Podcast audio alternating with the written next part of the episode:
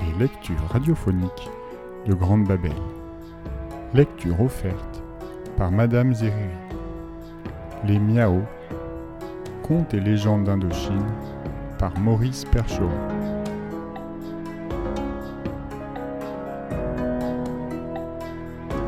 Les Miao sont des habitants du sud-est asiatique. Ils se donnent pour ancêtres des hommes qui auraient peuplé le Moyen-Orient et l'Oural. Par la suite, ils auraient immigré vers l'Est jusqu'en Chine.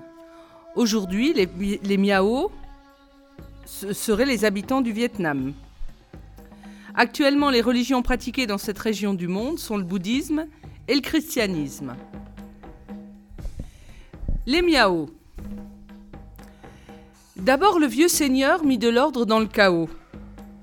Pour commencer, de son souffle, il créa le ciel avec dix soleils mâles, neuf lunes femelles et un nombre incalculable d'étoiles. Pour empêcher que les astres ne tombent sur la Terre, son œuvre préférée, il tendit une transparente voûte bleue entre la planète et le ciel. La Terre était en ce temps-là une sphère de boue, toute amollie d'humidité. Pendant sept ans, les dix soleils durent darder leurs rayons pour aspirer l'excédent d'eau. Alors on vit sur les continents qui émergeaient des océans pousser des herbes, des arbres immenses et des fleurs grandes comme l'est aujourd'hui une hotte de miao. Pour amener quelque animation au sein de cette végétation exubérante, le vieux seigneur fit, en se jouant, les animaux. Puis il s'avisa de donner un maître à ces créatures. Prenant une pincée de poussière, il créa encore un animal, et de son souffle, il lui envoya une âme dans le ventre et un son articulé dans le gosier. C'était l'homme.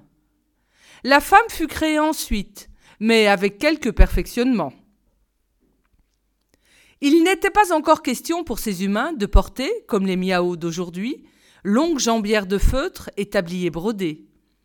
Le premier couple était nu, intégralement nu. Il en souffrait plutôt, car les dix soleils envoyaient sur la terre une chaleur terrible qu'aucune nuit ne venait adoucir de sa fraîcheur. Ces deux ancêtres se montrèrent proprement insupportables. Sans se soucier de gratitude à l'égard du Créateur de toutes choses, l'homme, qui était d'une taille gigantesque, ploya un arbre pour en faire un arc, et il se mit à tirer des flèches contre les soleils et leurs lunes. Neuf soleils sur dix et huit lunes furent ainsi abattus. Le dernier soleil et la dernière lune prirent peur et se cachèrent. Cela fit sept ans d'épaisses ténèbres. Mais un coq sut chanter de telle façon qu'au septième appel, l'astre et son satellite consentirent à se montrer. En récompense, le coq se vit doté d'une crête, ainsi que du privilège éternel de réveiller les femmes miao dès que point l'aube. Ces réveils matins sont si précis que les miao ignorent encore montres et horloges.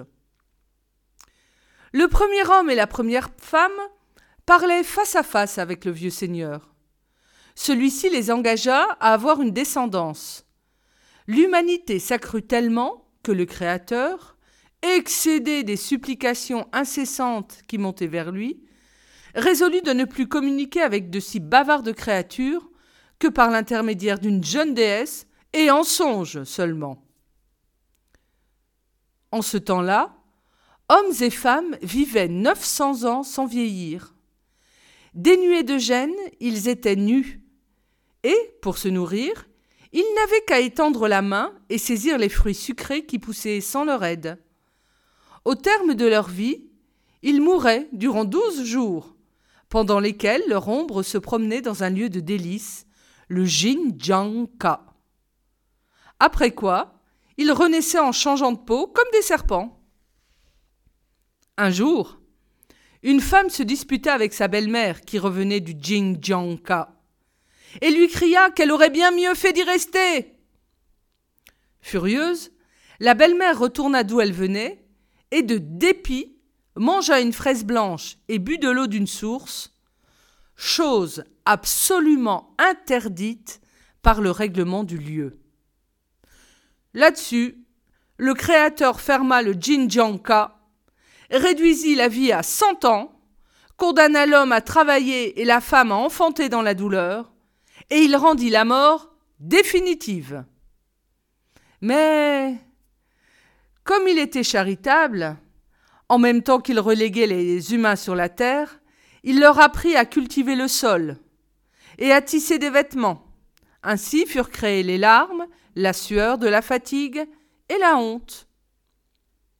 Le roi du ciel ne voulut plus avoir de rapport qu'avec les âmes des morts, pour les juger. Il décida de renvoyer celles des justes dans un corps de mandarin ou de les garder auprès de lui. Les âmes des meurtriers devaient éternellement supplier. Celles des menteurs restaient à jamais muettes. Celles des prodigues revenir dans un buffle ou un cheval, jusqu'à ce que les dettes fussent payées. Quant à celle des humains trop attachés au plaisir de ce monde, elle devait habiter le corps d'un chien, au pied d'un ciel à jamais fermé pour elle.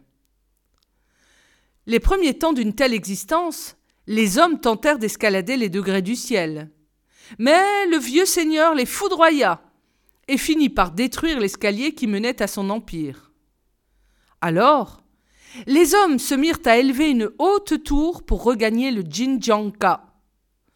Surpris de l'entente qui régnait contre lui entre les humains, le vieux seigneur ne vit d'autre moyen d'être tranquille que de les obliger à parler des langues différentes. La discorde ne fut pas longue à s'établir. La tour fut abandonnée et les hommes se dispersèrent sur la terre. C'était un conte vietnamien.